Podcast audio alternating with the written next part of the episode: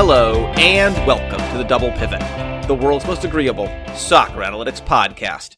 I am Michael Caley. We are back after a very exciting weekend of the Premier League. We had our podcast about the titles. We talked about Arsenal and Man City.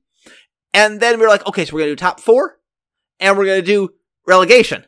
And then we started like mapping out what we would need to talk about to talk about top four and relegation. And it's like the entire freaking Premier League except for Villa and I guess Fulham. So this is going to be instead a return to the Premier League and talk about basically every team kind of two part podcast. We've got a tight time limit. We're not gonna, we're not gonna overrun. We're not gonna dawdle. We're not gonna hit any tangents. We are going to stay tight and focused on each Premier League team. I'm joined by Mike Goodman. This is his favorite thing to do in a podcast.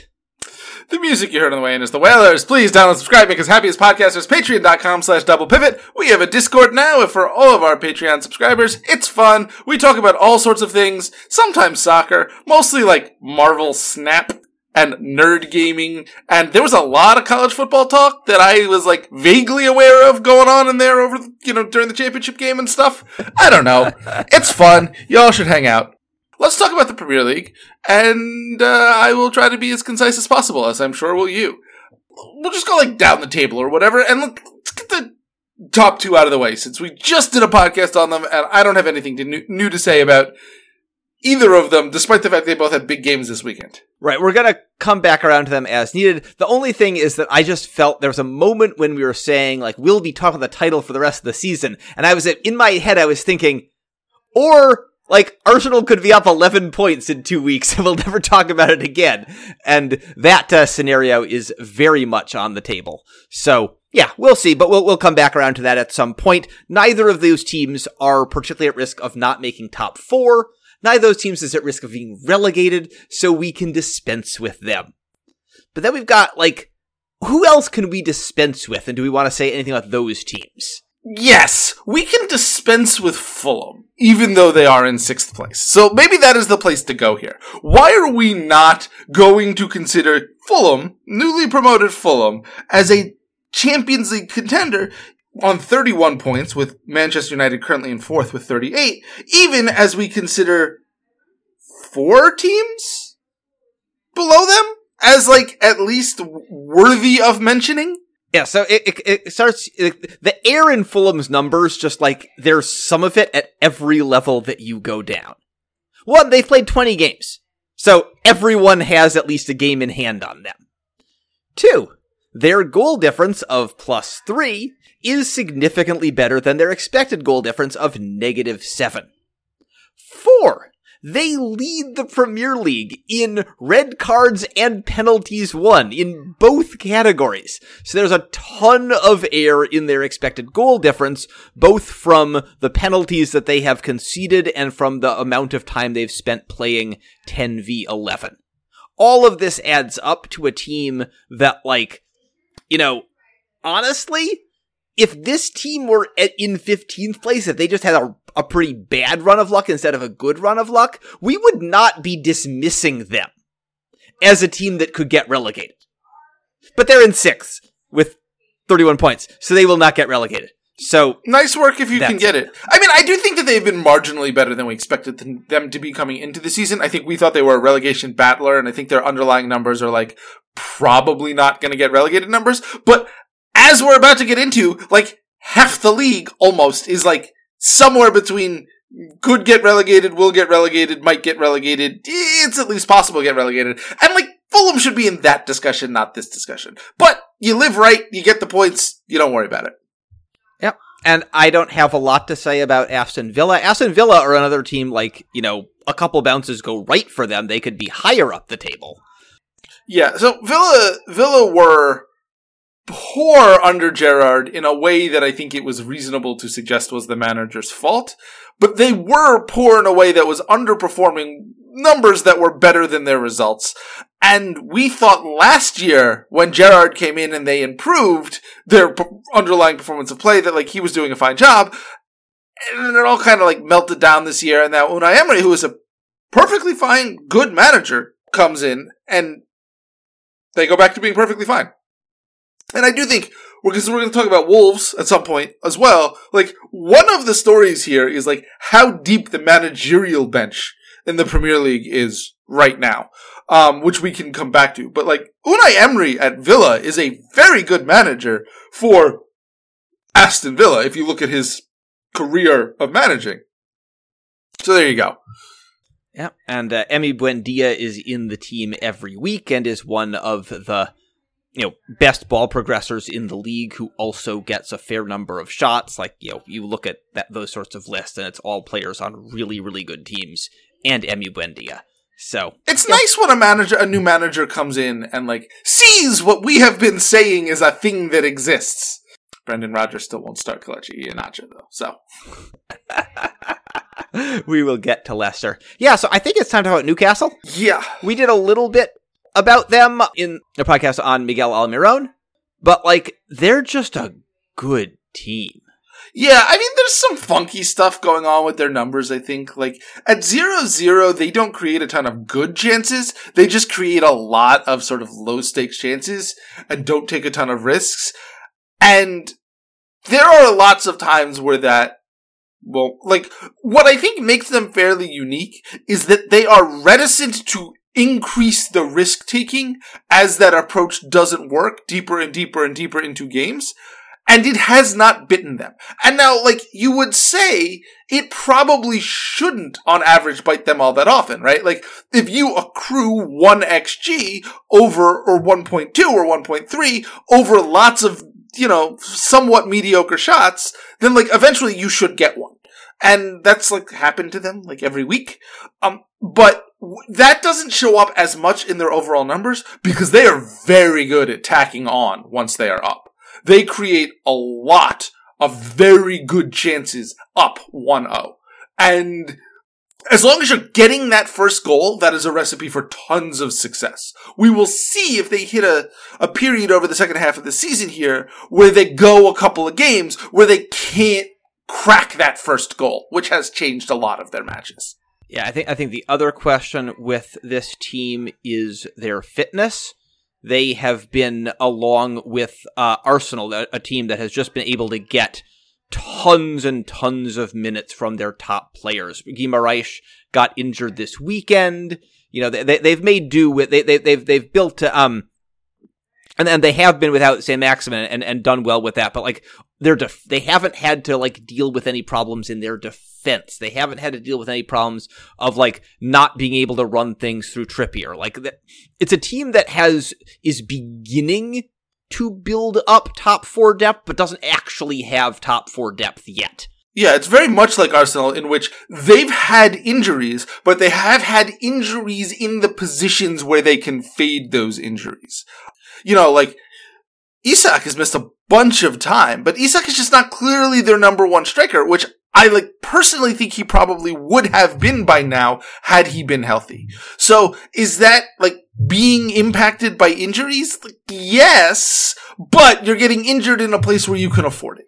I mean, so long as they have to play Chris Wood, they're really losing something. But so long as they can keep you know balancing either Wilson or Isak minutes, it's just fine. I do think that if Guimaraes is out for a significant period of time or has some other injury, like this is a guy who is giving them like solid shot production along with midfield control, passing, and defense, and like you just can't replace Bruno Guimaraes with one midfielder. You're just going to get worse when you have to replace him with one midfielder. So okay, but what if that midfielder was Scott McTominay? that is that has been the interesting rumor today. And I will say, well, I joke about that that it does kind of feel like Scott McTominay is a guy who will go in and like be a contributor in the system that Newcastle has built. In that sort of funky, like, get forward from midfielder, Joelinton, like, do a lot of stuff and provide an attack role. Like, there are not a lot of places where I would look at a, a, a McTominay transfer, and obviously it all depends on price, and be like, oh, okay. But I think Newcastle might be one. Yeah, that's right. So that that's a great way to move into talk about Manchester United. There we go. That's why I did that. So are Manchester United good now? I mean, like, right. Well, they, they had a truly horrific first couple of games to the season. Absolutely. But, like, And so maybe you'd want to like discount that now when you're looking at their numbers. But they're at like plus 0.4 expected goal difference per 90 this season. And last season, they were, you know, last season they were about even. So it's a big improvement from that.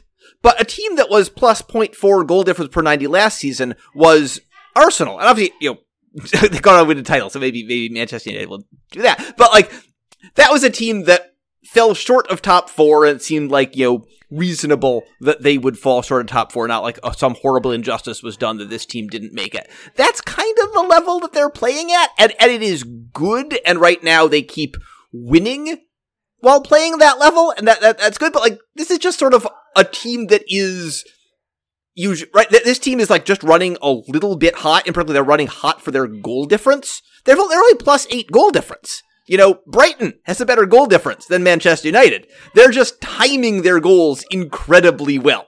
And that's good. They are a team that, like, you know, you would expect to be around top four competition, and they've been very fortunate how they timed their goals. So they're favored in top four competition. Like, that's good. That's better than it was. I just think we could overstate it quite a bit based on their recent hot streak. Yeah, I also think that it's important to raise a little bit of a red flag here that, like, while I think they are good right now, the way in which they are good is extremely fragile. Um, you are, I think the Rashford Martial combination up front has worked quite well, and then Martial goes off at halftime against Manchester City. Halftime, second half, whatever, with an injury. Because he's always injured. Rashford is not a healthy attacker, right? Um, Christian Eriksen is playing a ton of minutes, and I just do not see how that can continue without a drop off over the course of this season. Now, look, in, in other ways, I think um, this weird Luke Shaw at center back thing has kind of given them more depth along the back line. Um, Casemiro coming in and, and, and sort of finding his feet quite well, which gives you Casemiro and Fred, and apparently not McTominay, who they're looking to sell. Um, gives you a little bit more depth in midfield, and, and, and Casemiro is great, so like that's fine. Like the concerns with Casemiro were never this season. It was always like, what's Casemiro as a player going to look like in two, three years? So I think that there's a good team here. I just like, I I think back to like that stretch of time under Ole Gunnar Solskjaer after the restart, where they had like that two month period of being like legitimately quite good but it was a fragile mix that could not persist for long periods of time. So the question that I continue to have as Jadon Sancho continues to be mysteriously absent is like, and, and Antony continues to be not that good. Like, how resilient is this Manchester United thing to sort of anything going wrong on the personnel front? Yeah, I mean this this this big win streak they're now on especially come in, in the Premier League, this win streak has been against Fulham, Forest, Wolves, and Bournemouth, who we will get to later in this podcast, quite a bit later in this podcast. And they did play very, very well against City. They really did. Uh, you know, just like I talked briefly about the about the derby. I think that the I don't want to talk about the refereeing thing. I think it's like I think it's actually interesting, but there was so much interesting actual football that like screw it they did a really, really good job of throwing off the way that City wanted to build up against them with sort of a four man press. And it was some of the most effective work I've seen a team do preventing this City team from getting to the final third. Yeah, it was really hard work to get the final third. That's how they ended up with just five shots and one goal. Yeah, I think what is uh, fairly remarkable to me is that like City did not mount a real like high pressure effort getting back into this match after they went down a goal. Um, the first half was sort of like one of those where nobody was really creating anything, which like the, the we talked a lot about City being too okay with that this year. And that was sort of my reaction. And then they get the goal on what is really a, like a, a, a gorgeous little cross from De Bruyne. And you think, okay, well, that's annoying. This match, nothing has happened, and now City are up a goal and they're going to win. And then all the other stuff happens. And then they, like, when they go down a goal, you think, okay, now City's going to hit the gear where they could, like, actually try to score goals pretty aggressively. And that to me was quite an impressive moment when that did not happen against against United. Yeah, I mean, I mean, United had a couple of counters in, in, in the first half Yeah, as well. that's fair. I mean- they, they were The XG was low because those didn't turn into shots, but absolutely those were dangerous opportunities. So you know they're clearly favored for top four. I just think that uh, um you know a couple bounces go the wrong way, and and they're you know. This, this is not a team that we should expect to just like dominate the rest of the way. I do not. I think you know Newcastle, their underlying numbers look like the underlying numbers of a team that is solidly top four, but their performance last season and I think their you know, the the possible injury fragility make me discount that quite a bit. And then Manchester United, like their their underlying numbers simply are like a a good team in the top four chase.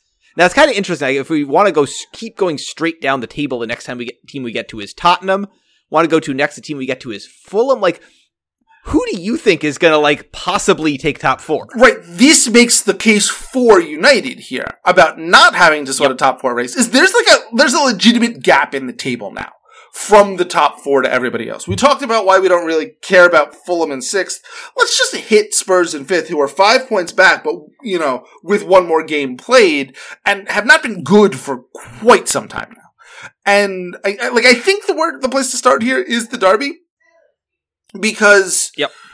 what stands out to me is that when Arsenal go ahead, it's from this sort of comical Hugo Lloris moment. And Hugo Lloris at the over the course of his career at Spurs has had some comical moments, but they've been paired with him being an ex- consistently an excellent shot stopper. If you look at the sort of the post shot expected goals numbers year in and year out, Lloris is always one of the top couple of um, goalies, the top couple of keepers, right? And that's no longer the case. And so Spurs don't really have that break glass in case of emergency. And now what you sort of see is like when Arsenal go ahead, it wasn't like Arsenal were dominating the game. It was a it was a it was a Conte-ish game of like not tons of chances. Like Spurs were not like carrying the game, but it was like defend and defend well and don't give up a lot.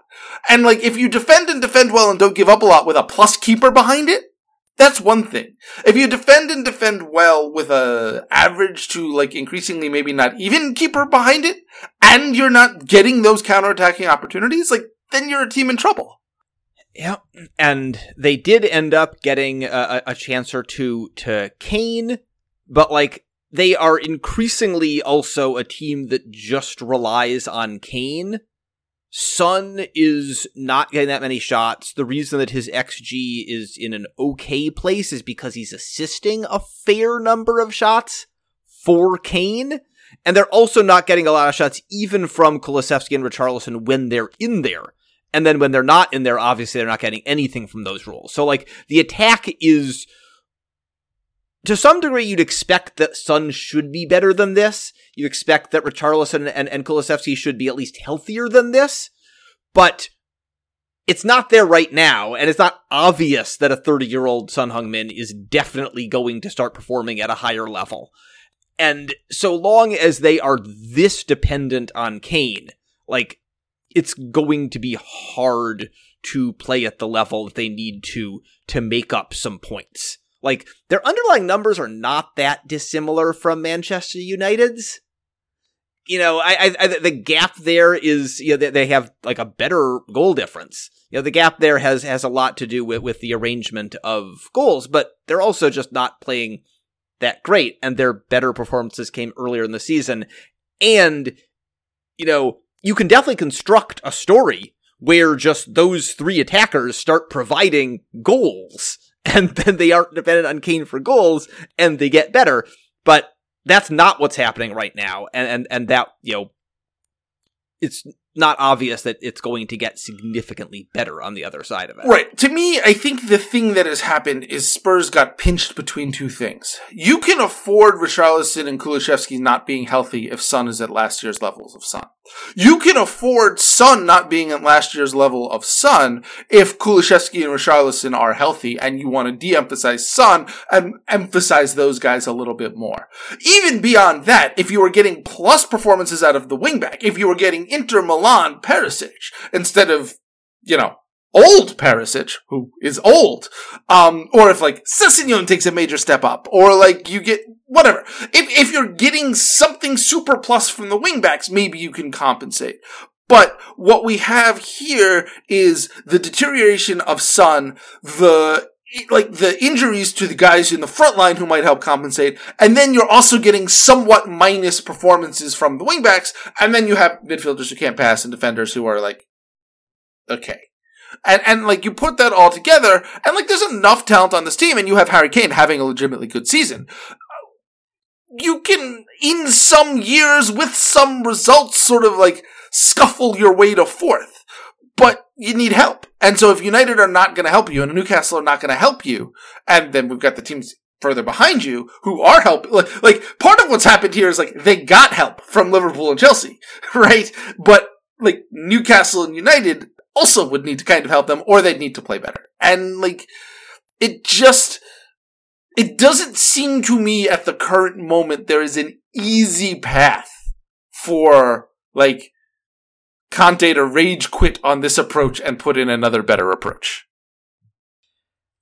Yeah, my sort of dumb stats take on Tottenham is that all of the stuff with their build up looks bad because they are being so much less efficient around the penalty area when they do sometimes get to the penalty area. If they were being very efficient, as they were last season, when they got to the penalty area because Kane and Son were both getting shots or because they were getting that, that, that supplementary performances from Perisic, Richarlison, or Kulusevski, I think it just wouldn't be as noticeable to Spurs fans that their build-up struggles because they'd just be getting the shots and getting the goals. But because they're not getting the shots and getting goals, that stuff shows up. And I, I think the problem really does like start with the guys who are supposed to score the goals rather than starting behind them. I mean, I think that that's right, but not having guys that can pass the ball in midfield takes away yet another avenue of adjusting when you have this struggle up top right? Like one Absolutely. of the things that a different set of players under Conte could do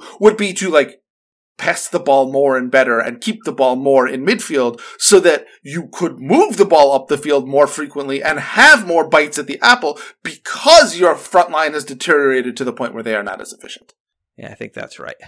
All right, so we uh, continue on down. I think we're kind of just going to like do most of the top four here, and this is the way that's going to work out. So next is Brighton. Brighton are good. Like I don't know, Brighton have good players. They uh, have a good approach. De Zerbi seems like he was a really good hire. And they're just like continuing to tick along, right? I, I guess the Trossard thing is, is the major concern. But like, even he has been somewhat de-emphasized this year in the, in, in the attack as Mac Allister's developed. Um, like, I don't know. They're just good, right? Like, they're just a good team. Yeah, like they, they've been able to de-emphasize uh, Trossard because they're now starting to get, like, Solly March has just been this like pure winger who crossed a lot and he's just started to get more shots. He's and he's getting more, and then and then they've re-emphasized Pascal Gross after sort of de-emphasizing him last season. And what they're getting from Gross and March makes it a lot easier to not be as dependent on Trossard, who apparently wants one last big score. He's 28 years old the the team is mad that that's not working out, and so you're getting this sort of classic stare down. One of the other reasons that this is uh, working out for them is Kaoru Mitoma, whom we will be talking about in another podcast. So I will just uh, tease that. But yeah, they're, they're like the level of performance is not quite obviously top four. Like a lot of things would need to go right for this team to really be in the top four chase, but they're at a place where a bunch of things could go right, and then they would be right there in the top four chase. Uh, they're not there yet, but I think that they're absolutely worth talking about in this context. Yeah, the other thing that I just like tie together there is that the March thing and the Mitoma thing are related, right? Because March is a left-footed winger who has played on the left for his entire career, who has moved over to the right for a number of matches now, which is why you're getting more shots because Mitoma is playing from the left and that is sort of, and that's more of the De Zerbi thing as he comes in and he's tweaked them a little bit than anything else. But that is what's happened, which is sort of like a, a redistribution of roles that has worked for them. Like, you know, take a little bit away from here, put a little bit more there, everything comes together and the team like keeps working, which is an interesting contrast to the next team we're going to talk about, I think, uh, which is Liverpool, where everything they've tried to do that and it hasn't worked. Um, but I think I'm just going to go ahead and tease that for the next podcast. Yeah, I mean the the team ahead of Liverpool is Brentford, who's really the other team that we feel we can just sort of skip over here. I mean, like we feel obligated to talk about them because they're in between Liverpool and Brighton, but like I I don't know. They're they're they're like it's what they continue to do is impressive. I don't think what they continue to do particularly threatens top 4 and like honestly top 7 would be a phenomenal finish for them. Yeah, especially with Ivan Toney having like the best season of his career and apparently being, you know, about to be suspended, everyone says. I mean, you know, always bet on yourself. What can I say? exactly. Like we did say in the preview, we, we, we had Brentford sort of top of the relegation possible relegation group or bottom of, I think we had the top of the possible relegation group and the basic reason was that they had performed at a level that looked like a solid Premier League mid-table team, but they had a lot of the indicators of teams that have come up and had one solid mid-table season and then fallen down quite a bit from there. And they have decidedly not do that. They've been able to just keep doing that same thing and be a solidly mid-table team. Now getting a couple of bounces so that here they are ahead of Liverpool, but I don't think that we should be talking about them as that much more than that. Yeah, that I mean that seems right to me. And that's like a real accomplishment for them. And I don't know. I think Thomas Frank seems like a Frank seems like a really good manager. Um, but then again, I thought that uh, you know we were going to go from Brighton to Chelsea, and Graham Potter was a really good manager, and we'll talk about that too on the next podcast. Yes, we will. All right. Well, that will be available at patreon.com slash double pivot. Yeah. Thanks for listening. Cheers, y'all. Cheers, y'all.